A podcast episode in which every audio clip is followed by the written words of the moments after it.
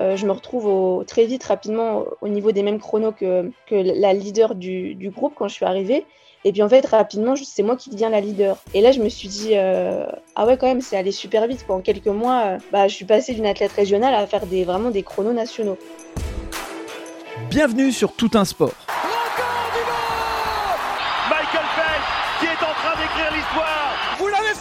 Garçons Vous êtes des géants C'est la dernière mêlée. Allez, on touche. La libération est là.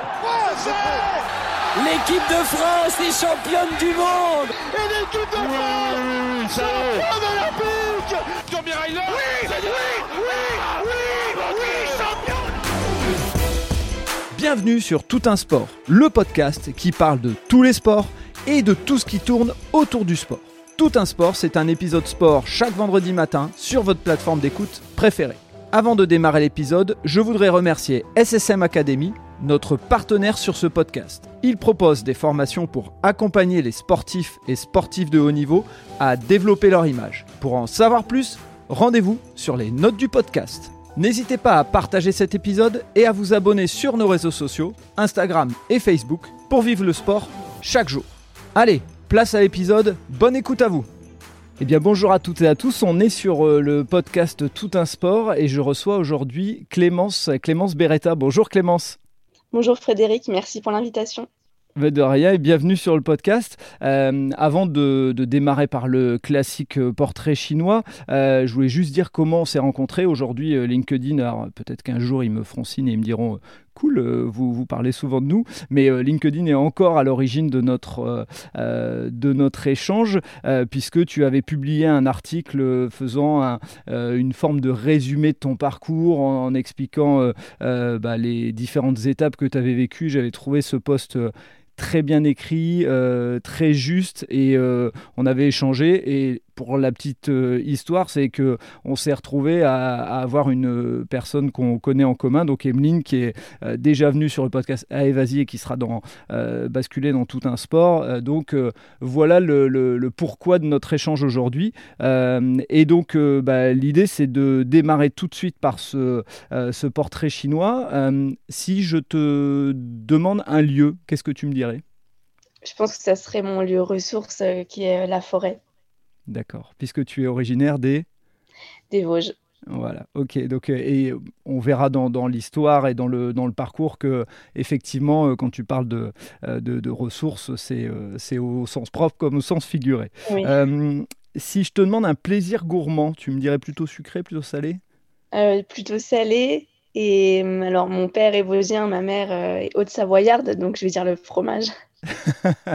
forcément, tu es, au milieu du, fromage, tu peux pas plus. C'est pas possible. Euh, si je te parle d'une euh, passion ou d'un passe-temps, voire euh, l'un et l'autre? Eh ben, si je mets de côté le sport, ça serait Yogi qui est mon activité que je mène à côté et qui est une toute autre partie de ma vie où, où je crée en fait des bougies. D'accord, ok, on va, en reparler. Effectivement, euh, euh, j'ai été jeter un œil et c'est euh, hyper inspirant. et pour terminer, la dernière question du, du, portrait chinois, si je te demandais une ou des personnes, voire des personnalités qui comptent ou qui ont compté ou qui t'ont inspiré, tu me parlerais de qui? Bah, là, comme ça, je pourrais répondre par exemple Naomi Osaka, qui est une très jeune joueuse de tennis, parce que on se rejoint vraiment sur le côté euh, santé mentale, c'est une des, très rares euh, athlètes qui a osé finalement lever le voile sur, euh, bah, sur un problème de santé mentale qui touche en fait la haute performance. Oui, tu as raison, effectivement. C'est un, un, sujet et c'est un sujet dont on parlera. Et c'est d'ailleurs ce qui fait aussi que euh, je me suis dit c'est très intéressant de recevoir Clémence en plus euh, du sport que tu pratiques, euh, la marche athlétique, qui n'est pas souvent mis en lumière. Et tu, as aussi as osé aborder des sujets qui sont souvent mis de côté. Donc on en parlera dans le podcast.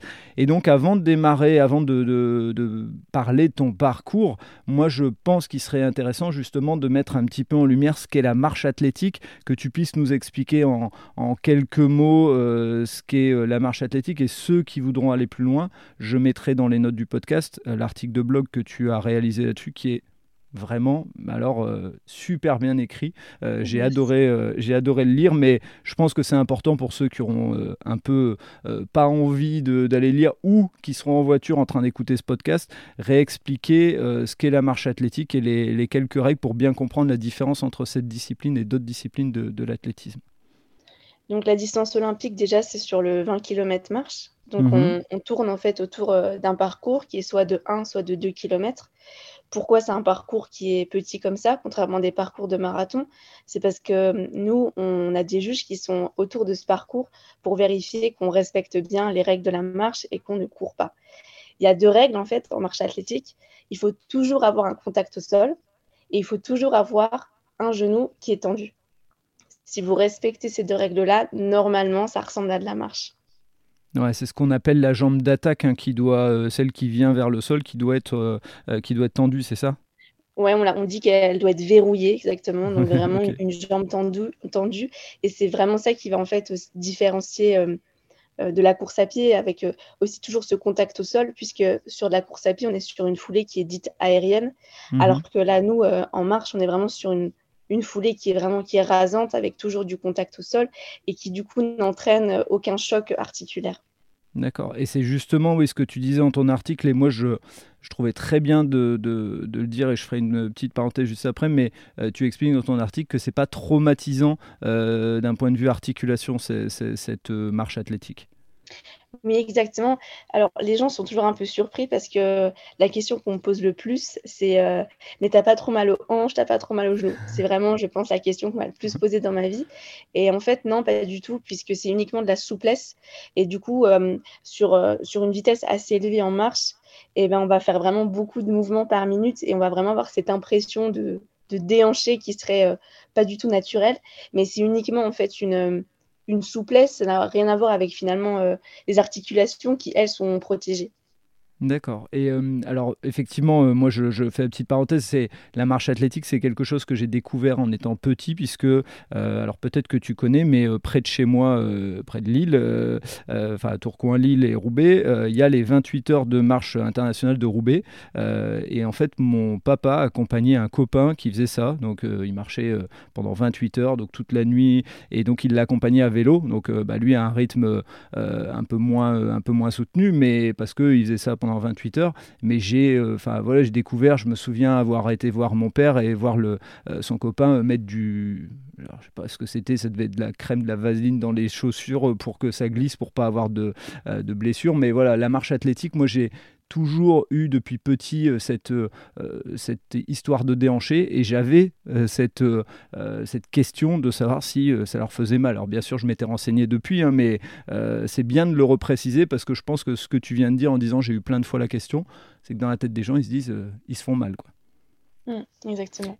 Et peut-être aussi euh, un éclairage, c'est qu'avant, il y avait le, 50 km euh, marche euh, aux Jeux Olympiques et qui va sortir des Jeux Olympiques. C'était la dernière fois à Tokyo qu'il y a eu les 50 km, c'est ça?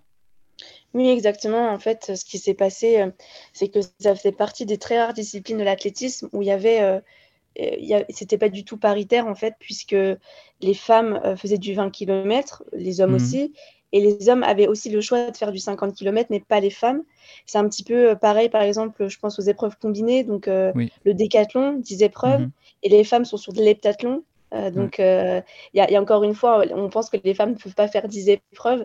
Et, donc, en fait, ce qui s'est passé, pour vraiment l'histoire complète, c'est que une année, il y a une marcheuse qui a porté plainte euh, auprès du tribunal, euh, je crois, du sport, mhm. justement en disant euh, c'est discriminatoire puisque nous, marcheuses, on ne peut pas faire du 50 km. Et en fait, elle a gagné le procès. Et donc, ils se sont retrouvés, donc World Athletics a été obligé de, l'ouvrir, le 50 km aux femmes. Ça a été un énorme succès parce qu'en fait, les femmes ont été franchement extrêmement performantes avec des chronos assez hallucinants finalement pas si loin que les hommes. Et donc, euh, c'est pour ça que euh, je pense bah, au, championnat du monde euh, à Doha, en 2019, il y avait du 50 km pour les, pour les femmes. Et puis après, qu'est-ce qui s'est passé? Ben, En fait, ils ont voulu quand même que le 50 km disparaisse. Alors, je ne sais pas trop pourquoi.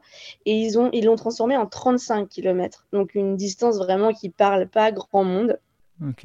Et puis euh, finalement, pour les Jeux Olympiques, euh, ils ne voulaient pas laisser le 35 km en, épreuve individuelle. Donc ils parlent de faire un relais. c'est encore très flou c'est mmh, en tant que, enfin nous en tant que marcheurs, on comprend pas du tout ces décisions puisque en fait euh, ils parlent tout le temps de, marketing, de marketer le sport et, et, il aurait fallu pour ça mettre sur des formats qui parlent au grand public. Donc par exemple mettre un semi-marathon et donc passer le 20 km sur du 21 et mettre euh, au lieu du 35 euh, un marathon, un 42 km et on comprend vraiment pas ces choix.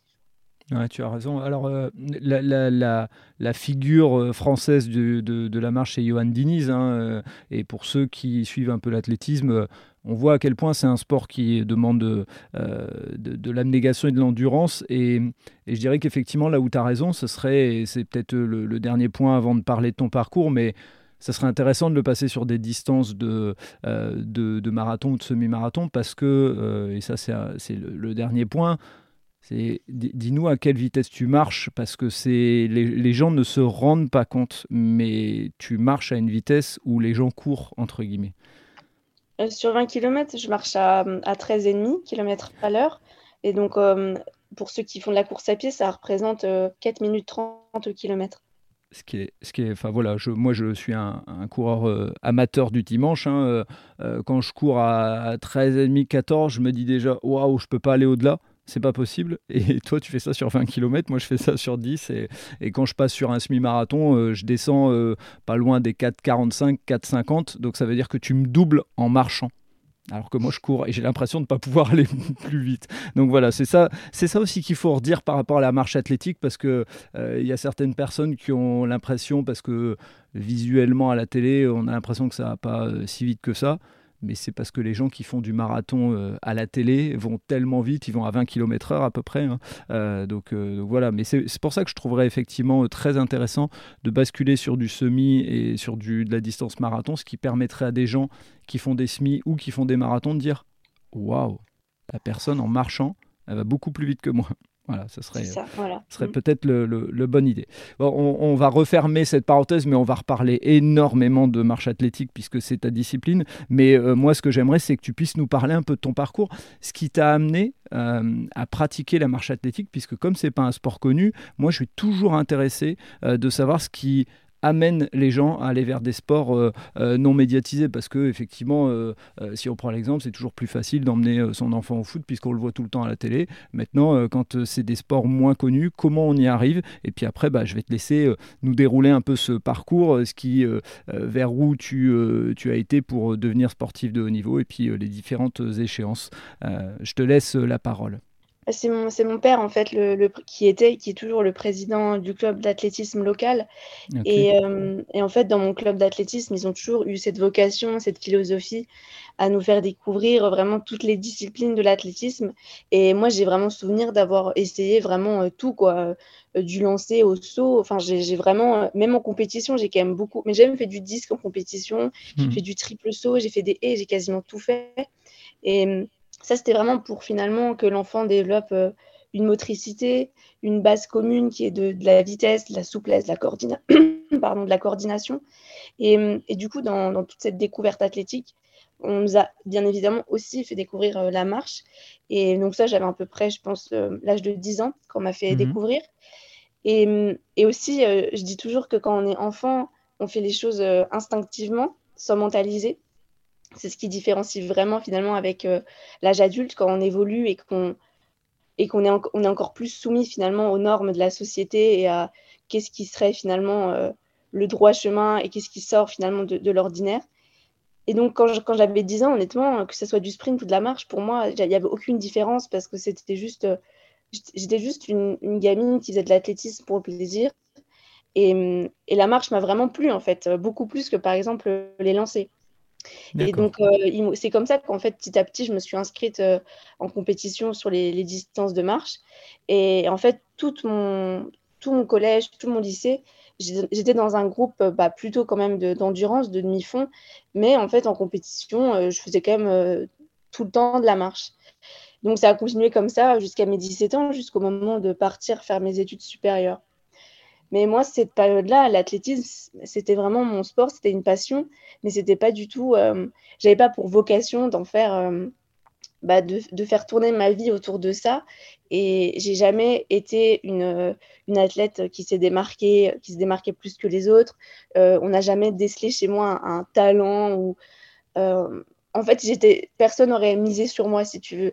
Et ça aussi, c'est super important. Et, j'aime beaucoup le dire parce que on croit toujours que pour euh, devenir un athlète de haut niveau, il faut vraiment être déjà hors norme, en fait, déjà tout petit. Et je suis vraiment pas sûre parce que quand on est enfant, on a justement des stades de croissance et de maturité physique qui sont tellement euh, différents entre enfants que euh, quelqu'un qui va être très fort étant jeune, il sera pas nécessairement très bon euh, quand il sera vraiment en la catégorie adulte. Et puis, au-delà du physique, il y a tout un environnement.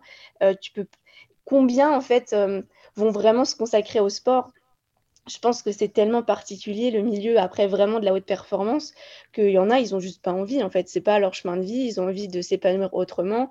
Et donc tout ça fait qu'en fait, j'ai toujours beaucoup de mal avec euh, les coachs qui veulent encenser euh, des athlètes et leur mettre des paillettes dans les yeux. Il faut, je pense, rester euh, très humble et très terre à terre et prendre les choses vraiment comme elles viennent, une après les autres.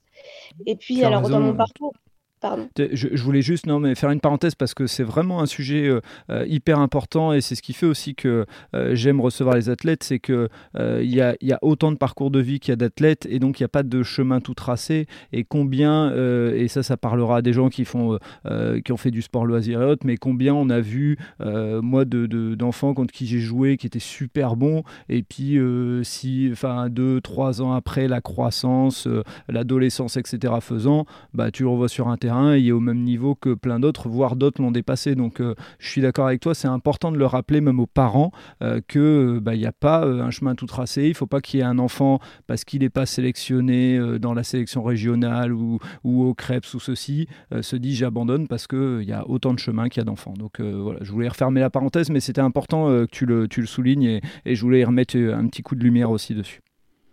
Ouais, tu fais bien. Et puis la suite, c'est que après mon lycée, donc euh, moi, je postule pour être euh, à l'université à Nancy. Et en fait, à Nancy, donc il y a un CREPS et il y avait surtout un pôle France marche athlétique. Euh, moi, je ne savais pas. Je ne savais même pas c'était quoi un CREPS. Et en fait, on m'apprend que je vais être rattachée à ce pôle-là, que j'ai pas fait les minima d'entrée, que j'ai pas postulé, mais en gros, des personnes dans l'ombre, euh, je pense, m'ont pistonné, m'ont donné ma chance et m'ont inscrite euh, sur ce pôle-là pour que je puisse en fait euh, m'entraîner. Alors, moi, globalement, je pensais que, c'était, que ça allait juste être une sorte d'extension du club. En fait, c'était un pôle France, donc c'était des entraînements tous les jours. Et c'était surtout, en fait, on plaçait le sport avant les études, et c'est les études qui devaient s'articuler autour du projet sportif. Alors, moi qui partais faire mes études de communication euh, mes études commerciales, je pensais vraiment pas que, que ma vie allait tourner subitement autour du sport. Mais vraiment, la vie, euh, le destin ou le hasard a, fait que ça s'est passé comme ça. Je me retrouve et, juste une question, tu, tu, euh, tu étais dans cette... quand on te l'a proposé, le Krebs, etc., tu étais dans une dynamique...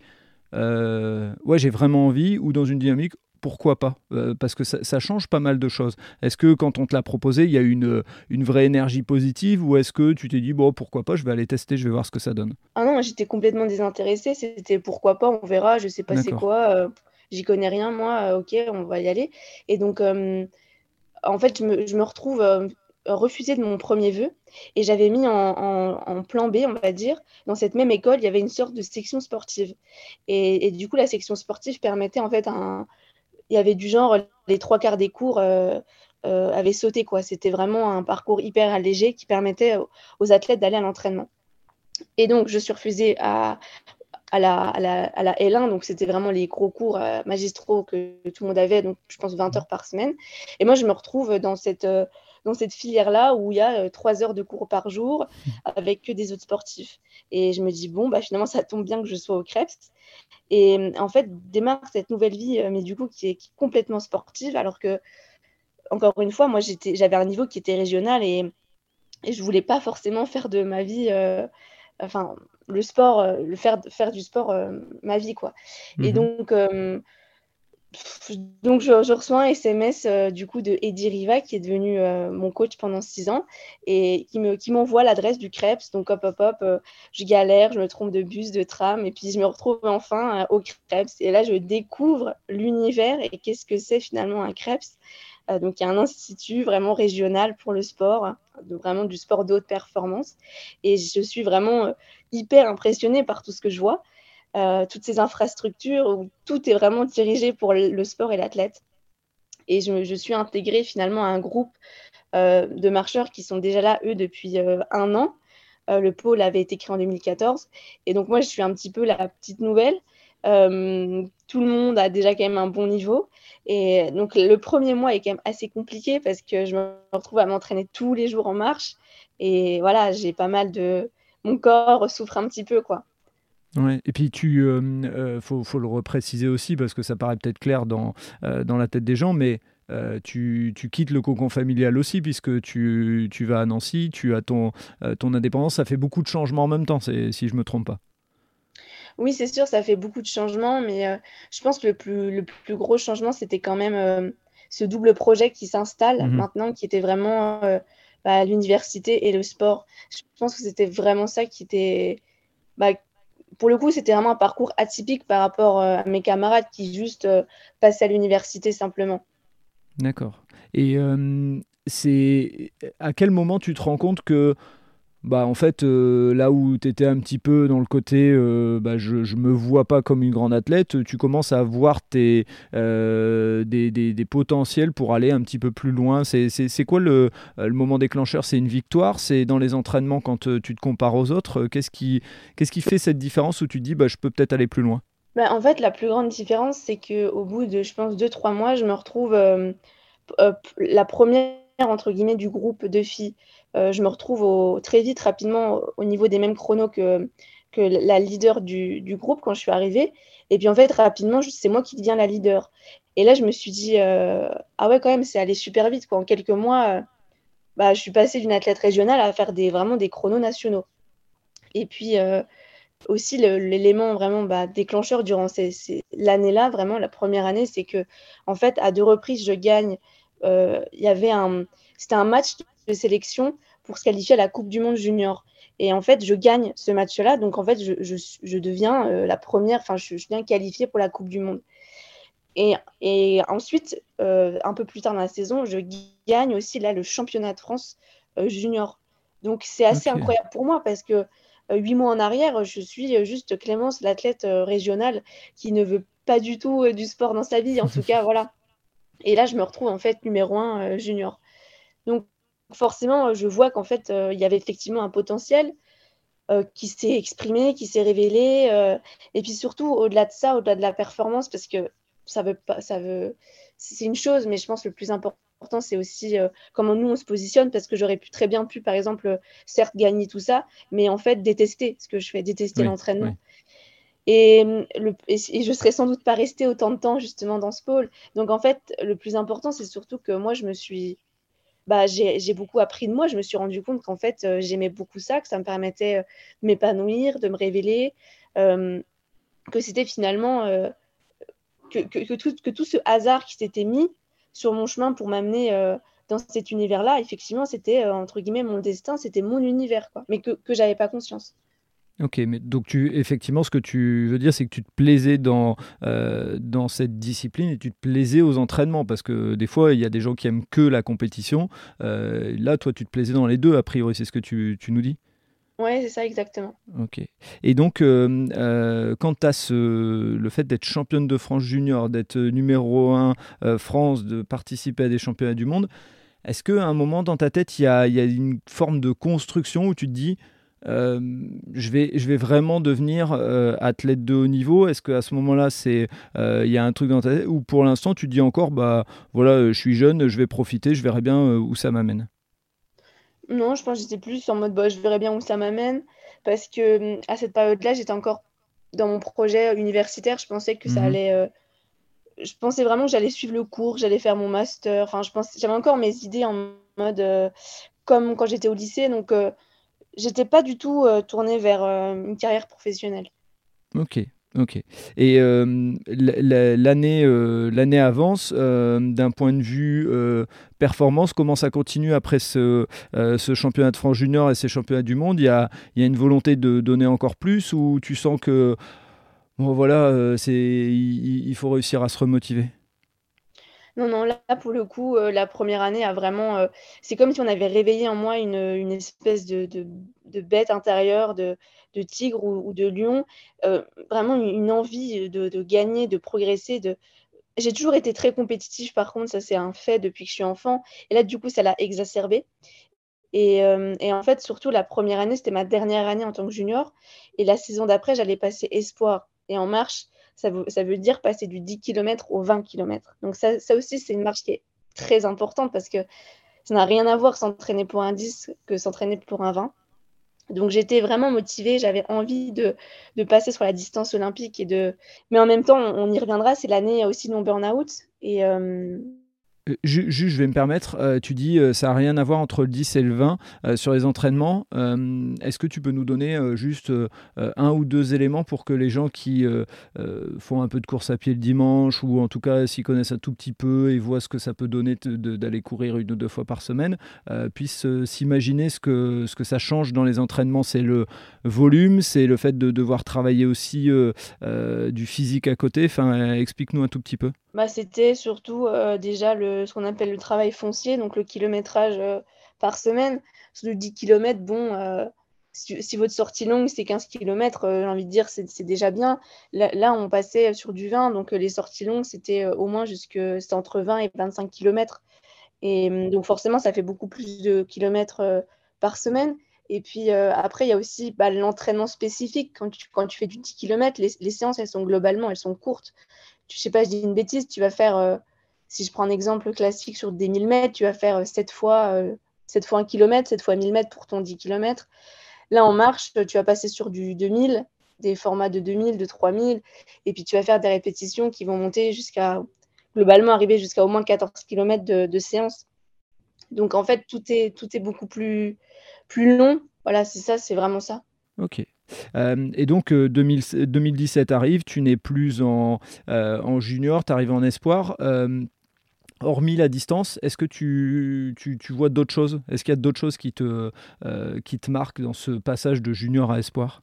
Non, pas tellement, mais euh, parce que j'étais vraiment dans le même euh, état d'esprit. J'étais, n'y avait aucune remise en question à, cette période-là. J'étais toujours pas suivie par un psy, donc en fait c'était vraiment du calqué quoi sur l'année précédente. Sauf que à la différence là, je, savais vraiment dans, quoi je m'embarquais. J'avais déjà les bases et puis j'avais ce statut d'être numéro un chez les jeunes. D'accord. Et donc, euh, tu, tu, en as parlé, on l'a évoqué, 2017, euh, c'est l'année de ton burn-out. Est-ce que tu peux nous expliquer un petit peu comment tu étais euh, juste avant et, comment ça s'est déclenché? Parce que, encore une fois, tu es très jeune quand ça arrive et bah, c'est un sujet dont on parle très peu, le, le, le fait de vivre un burn-out jeune et encore plus quand on est sportif. Parce que quand on est sportif, on veut pas forcément, enfin la plupart ne veulent pas afficher leur faiblesse.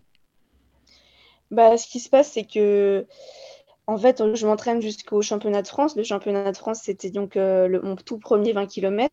Mmh et, euh, et, là, en fait, ça se passe super bien. Donc, euh, moi, j'étais extrêmement stressée. Je m'étais mis une pression vraiment d'en faire pour réussir mon premier 20 km, surtout qu'il était qualificatif pour la Coupe d'Europe. Il fallait être dans les trois premières et je fais troisième. Donc, euh, c'est assez rare de, pour le premier 20 km. Euh, généralement, on le dit que le premier, c'est de la découverte. Donc, on attend euh, trop rien de l'athlète parce que c'est tout nouveau. Et en fait, ça se passe super bien. Je fais vraiment un, vraiment un bon chrono en plus pour le coup. Je devais faire, je faire 1h38. Et, et en fait, le lendemain, bah, c'est le début. le début de la fin, c'est le début en fait du burn-out. Mmh. je me réveille et puis là, en fait, je suis plus du tout capable de. Enfin, je, je ressens plus rien en fait physiquement à l'entraînement. C'est extrêmement dur de s'entraîner. C'est compliqué à décrire, mais vraiment, mmh. je, je suis euh, à l'arrêt en fait. Je ne peux plus supporter la charge d'entraînement, je ne peux plus marcher. Et donc, la première semaine, on se dit bon, bah, euh, peut-être que tu as un problème de récupération, euh, mais bon, ça, ça va passer. C'est peut-être le premier qui t'a vraiment laissé beaucoup de charge bah, physique. Puis en fait, ça, ça, dure trois mois. Et, et du coup, à un moment donné, bah, pendant ces trois mois-là, on, on fait des, investigations médicales. Et puis en fait tout ressort bon. Donc j'ai pas de problème j'ai pas de problème en fait. Et, et là c'est très compliqué parce que bah plus les semaines passent plus ça empire et, après, du coup, ça touche d'autres sphères. Ça va toucher bah, même mentalement. Donc, il, va y avoir, il va commencer à avoir de l'anxiété et une aversion envers son sport. Il va y avoir, par exemple, il va, on va pas, par exemple, perdre la sensation de, satiété. C'est plein de petites choses comme ça. Et, et, ça va être aussi, par exemple, se sentir profondément seul. C'est vraiment un état dépressif qui s'installe. Et donc, ça, ça aura duré, ça aura duré trois mois avant que vraiment je, j'aille voir euh, un psy. D'accord, ok. Et euh, tu, tu, parce que tu as fait un article et euh, j'inviterai, pareil, hein, je le mettrai dans, dans les notes du podcast, mais tu as fait un article où tu expliques que tu te sentais prisonnière et qu'en même temps ton corps te parlait pour te dire stop et c'est le, le, démarrage de la reconstruction passe par ce bah, le, le, démarrage des séances avec le psy, hein, c'est ça? Ouais, c'est ça. Mais en fait, la première étape, c'était effectivement euh, aller, aller voir euh, un psy. Et mhm. en fait, la plupart des gens qui, qui vivent un burn-out, et ça a été mon cas, c'est euh, le déni. Le déni mhm. est extrêmement fort et puissant. C'est-à-dire que vous voyez bien qu'il y a quelque chose qui ne va pas, que vous n'allez pas bien. Mais de l'autre côté, vous allez minimiser quasiment tout, banaliser tout, vous n'allez pas en parler. Et en fait, vous refusez finalement de voir que vous n'allez vraiment pas bien. Vous voulez pas regarder à 100% en face euh, le problème, donc vous allez fuir en fait. Et c'est que ça, c'est de la fuite. Hein. Et, euh, et, en fait, la première étape, ça a été accepter. Accepter déjà de mettre un genou à terre, accepter sa vulnérabilité et accepter le diagnostic. Et ensuite, une fois que vous avez accepté finalement que vous êtes malade, c'est accepter de se faire aider. Mhm. Et ça, c'est vraiment, je pense, 50% du processus de guérison. C'est tout passe par vraiment la phase de l'acceptation. Et puis après euh, vient le temps bah, de, où il faut parler en fait et il faut comprendre pour, pourquoi en fait, qu'est-ce qui nous a amené dans cet état-là, parce que le burn-out, c'est vraiment la dernière étape. Il y a, ça veut dire qu'avant, il y a eu peut-être des mois ou des années de signes, de, de, signal, de signaux envoyés par le corps qui n'ont pas été écoutés.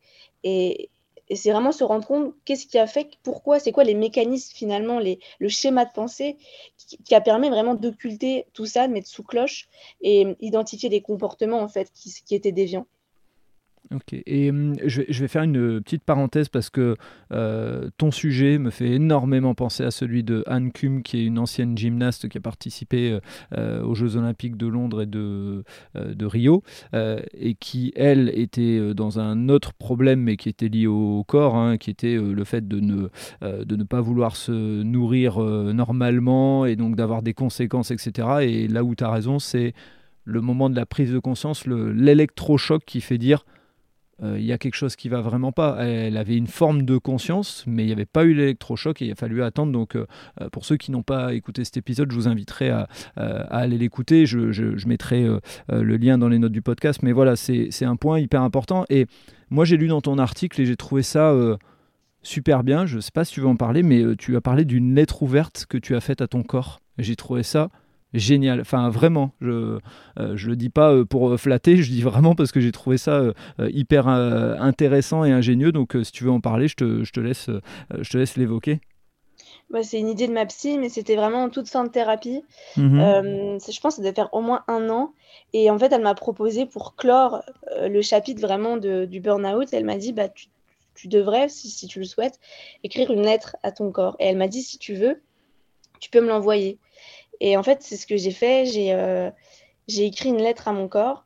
Et, et, ça, ça a été, je pense, vraiment la dernière étape. Ça a été vraiment salvateur.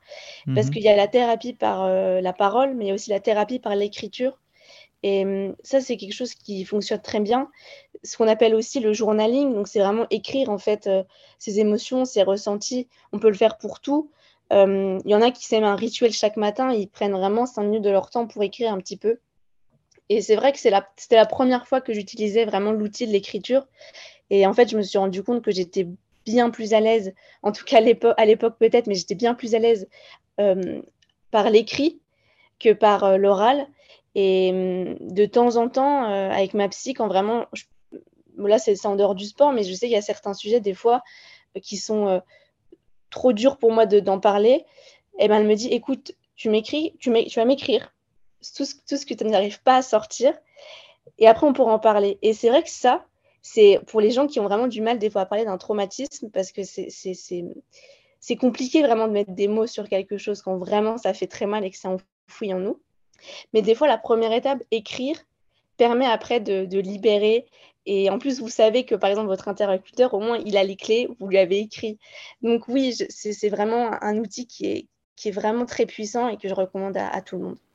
C'est top. Merci pour ce partage. Euh, à l'issue donc euh, de cette reconstruction, comment redémarre euh, ta vie de sportif de haut niveau? Et on va peut-être euh, avancer dans le temps, et parce que bah, c'est aussi un des choix importants que tu as fait en 2021, mais juste nous amener jusqu'à ces, choix de, 2021 à l'issue de ton burn-out, parce que bah, on pourrait tous se poser la question en disant comment tu as fait pour, pour reprendre quoi?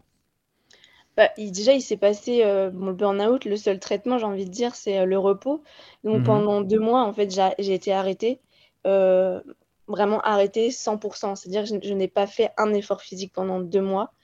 et je devais juste, en fait, débrancher vraiment pour, pour au moins que mon corps puisse revenir à un état normal. Donc, hormonalement, ça se remette en place, etc. Mais vraiment, c'était deux mois de repos.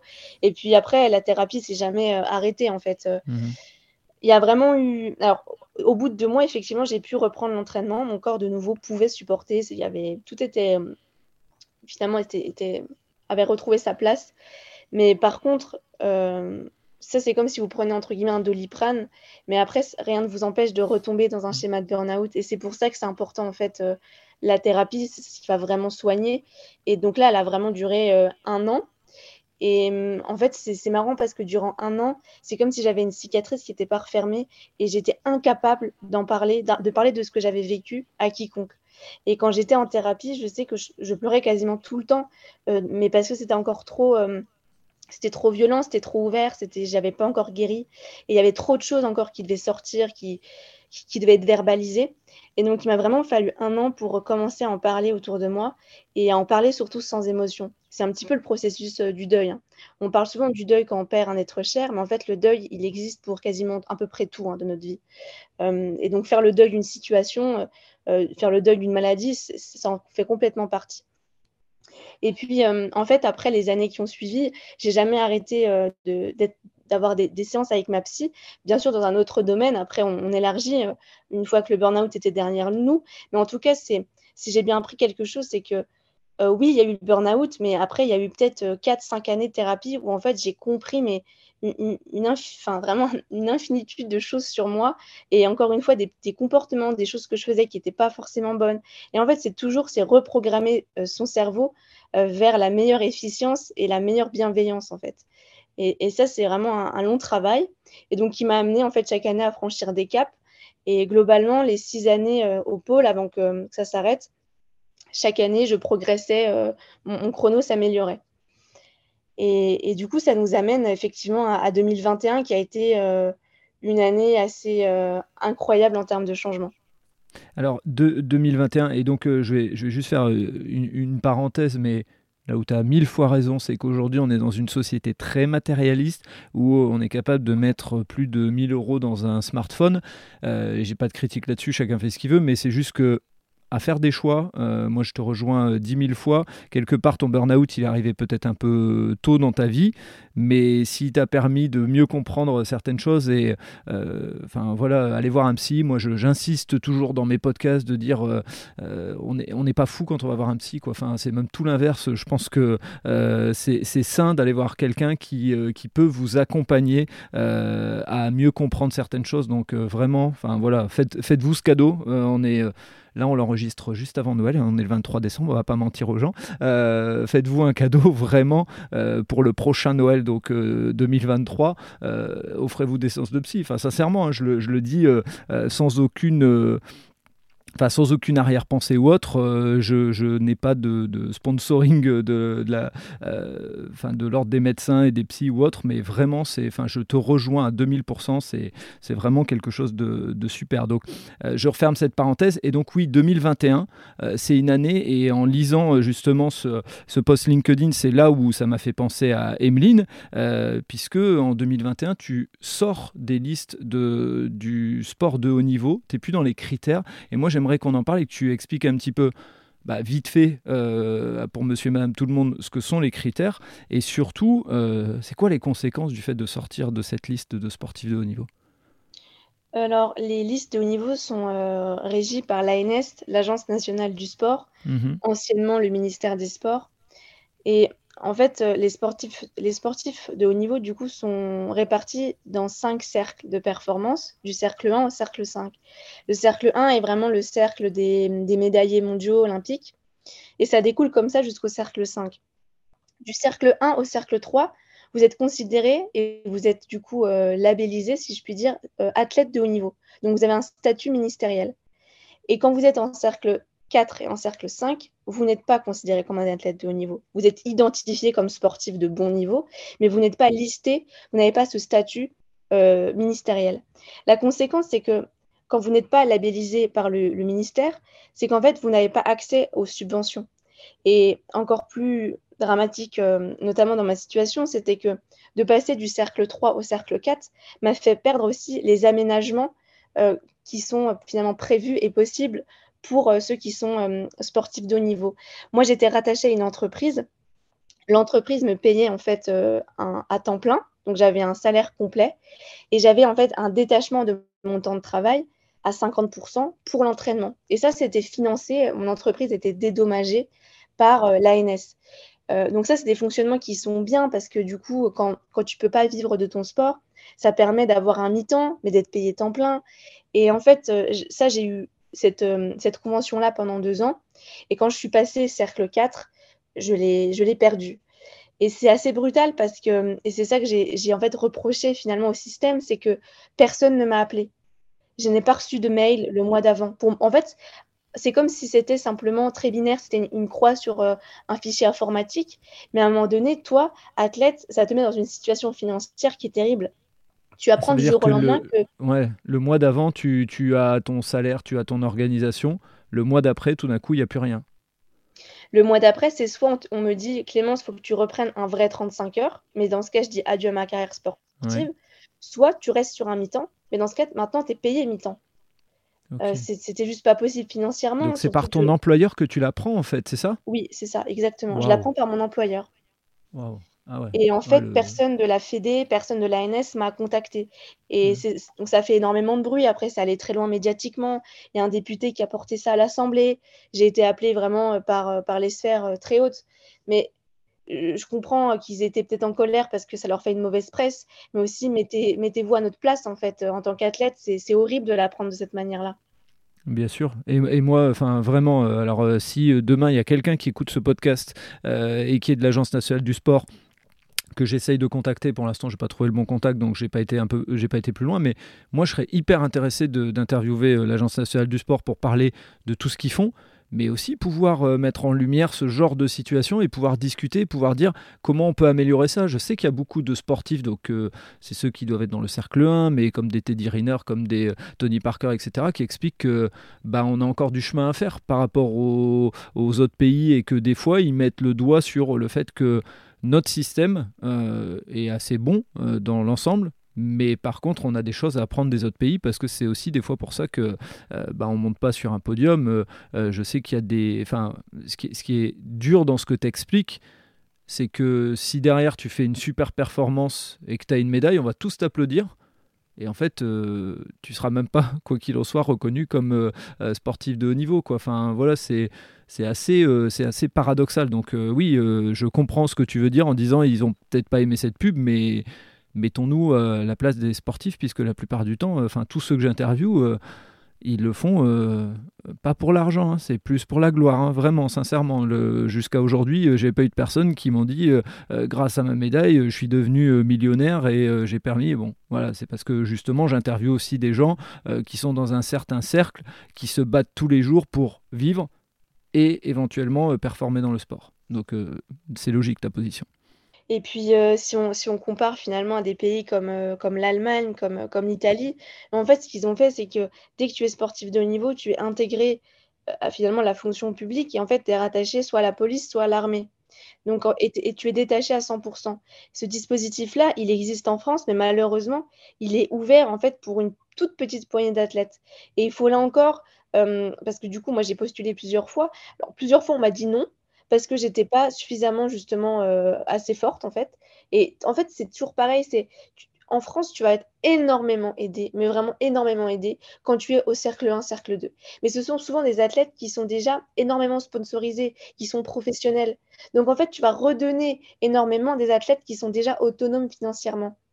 Et c'est ça qu'on critique, nous, les athlètes du cercle 4, même du cercle 3 parfois, puisqu'en fait, nous, on est tout pile, en fait, la catégorie de personnes qui, qui passons vraiment entre les mailles du filet avec très peu d'aide, voire pas du tout. Si on est en cercle 4, c'est même pas du tout.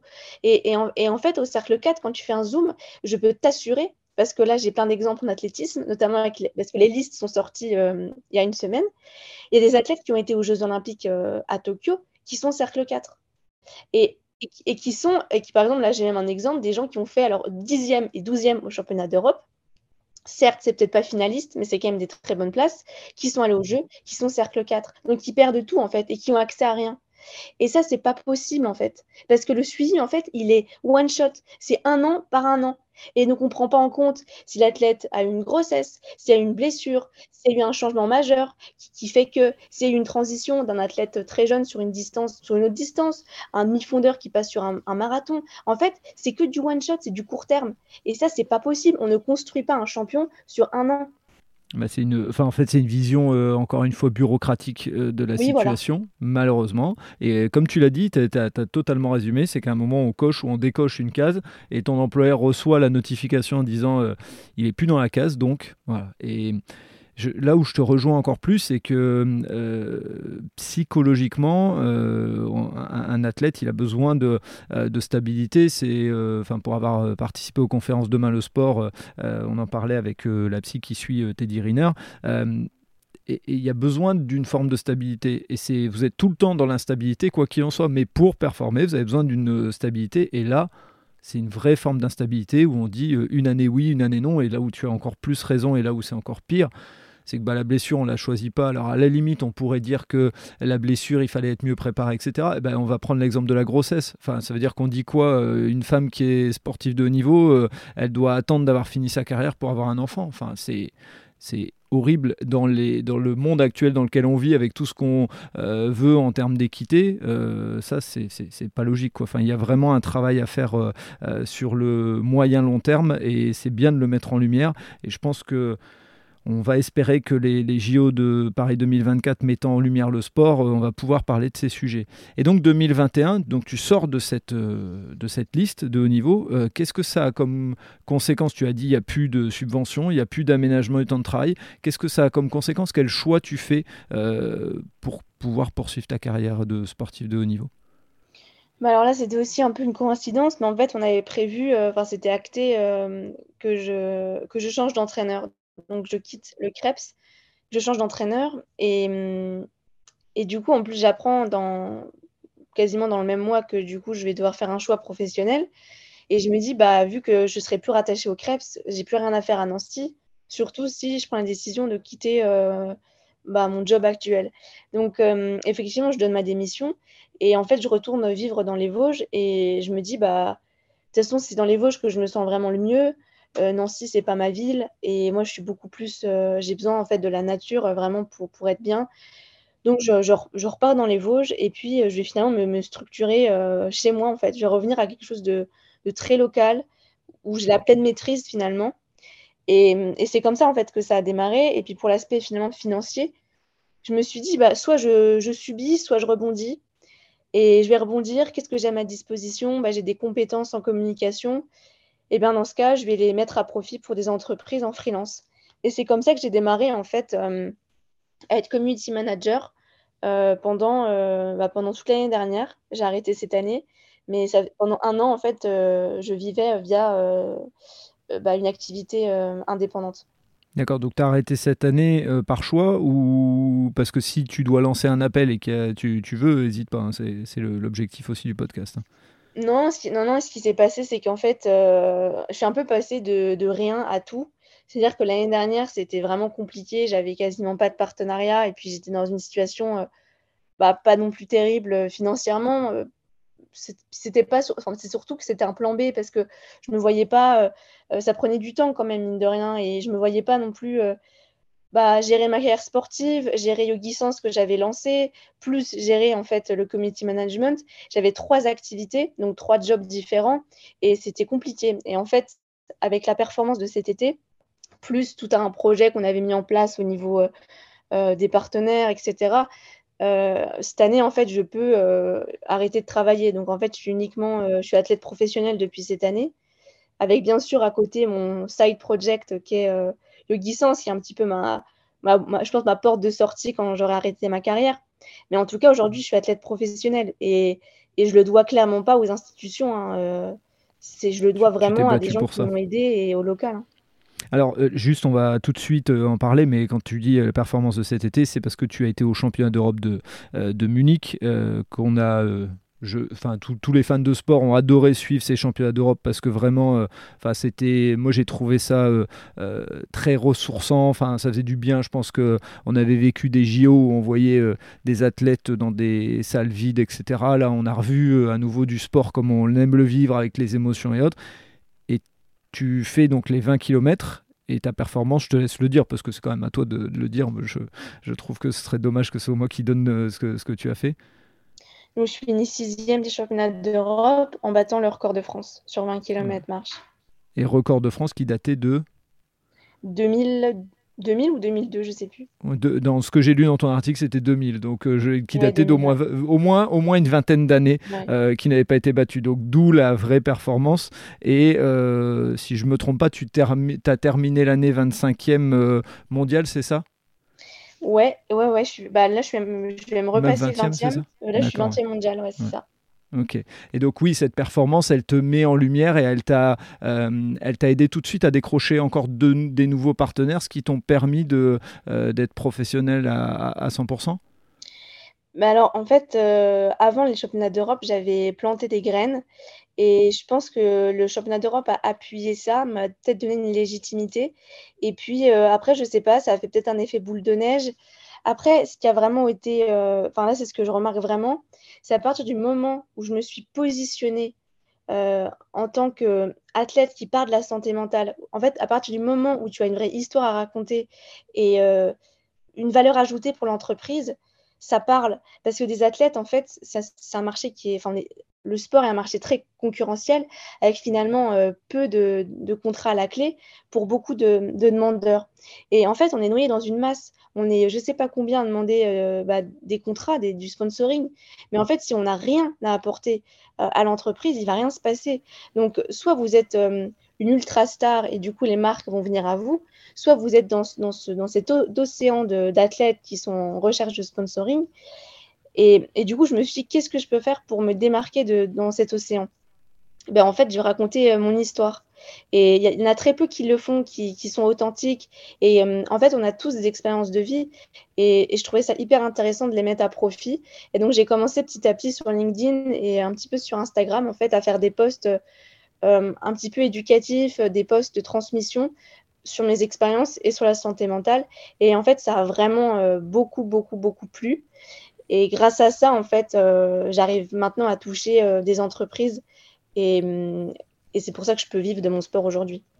Top. Et, euh, et, vraiment, enfin, effectivement, Là où tu as raison, c'est qu'il faut, donner du sens et il y a une histoire à raconter parce que, euh, enfin, voilà, encore une fois, pour partager un petit peu les, différents éléments, euh, le sponsoring, bah, les entreprises, elles, euh, sont ultra sollicitées et tant mieux qu'elles jouent le jeu et tant mieux qu'elles soient sollicitées, mais tu as raison, il faut que tu y, ait du gagnant-gagnant. Donc là, ton, histoire, elle apporte quelque chose et justement, dans cette idée d'histoire, je suppose que les partenaires sont aussi sensibilisés par le fait que toi, tu as un objectif et, là, on va parler d'avenir. Euh, il y a Paris 2024 qui, euh, euh, qui se dresse face à toi. Oui, l'objectif est, vraiment identifié là.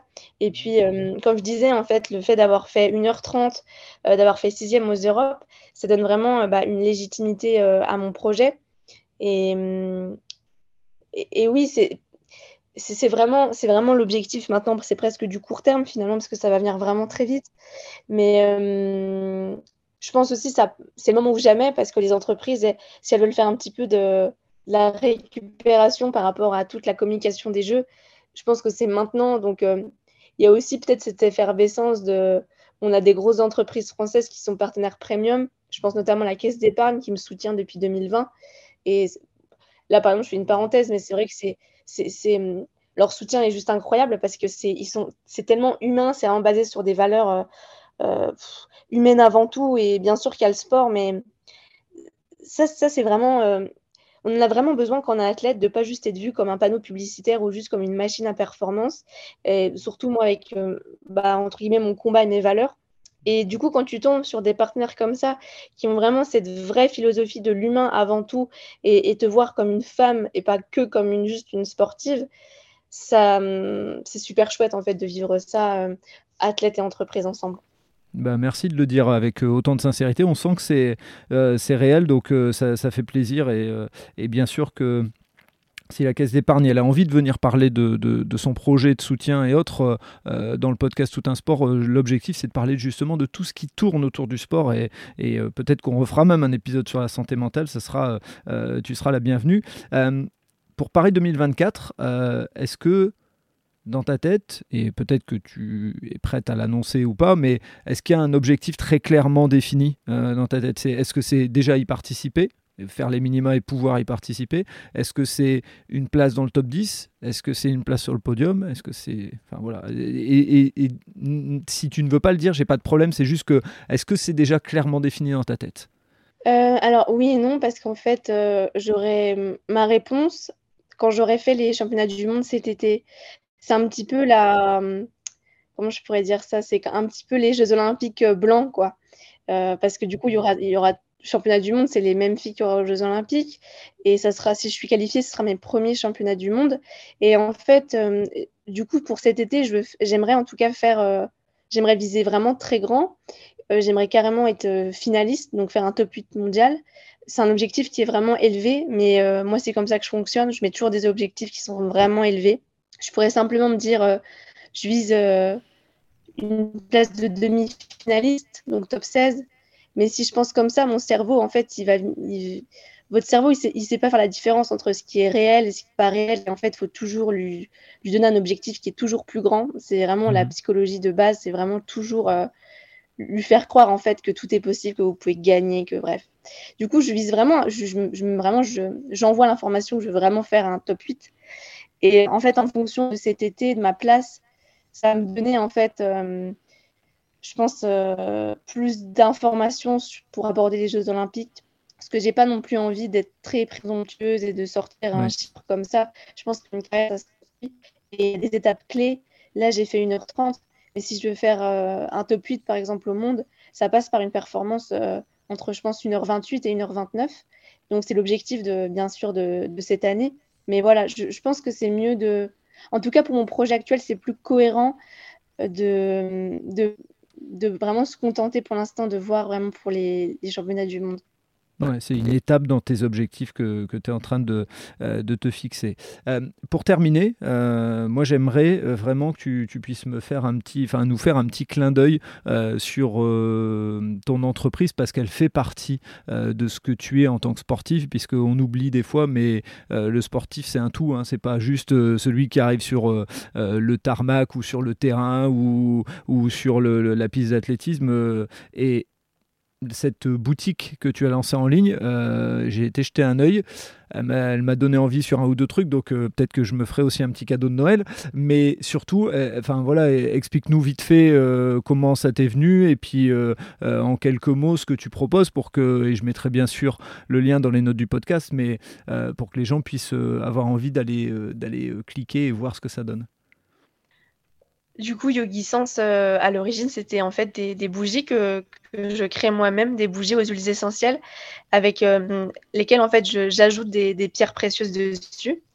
Puis euh, après, ça s'est développé, donc en fait, j'ai vendu aussi d'autres produits dans ce registre finalement qui est vraiment tourné autour du bien-être, du développement personnel. donc j'ai vendu, maintenant je vends aussi des bracelets aux pierres naturelles, je vends des petits roll aux huiles essentielles qui permettent par exemple euh, d'avoir des vertus anti-stress.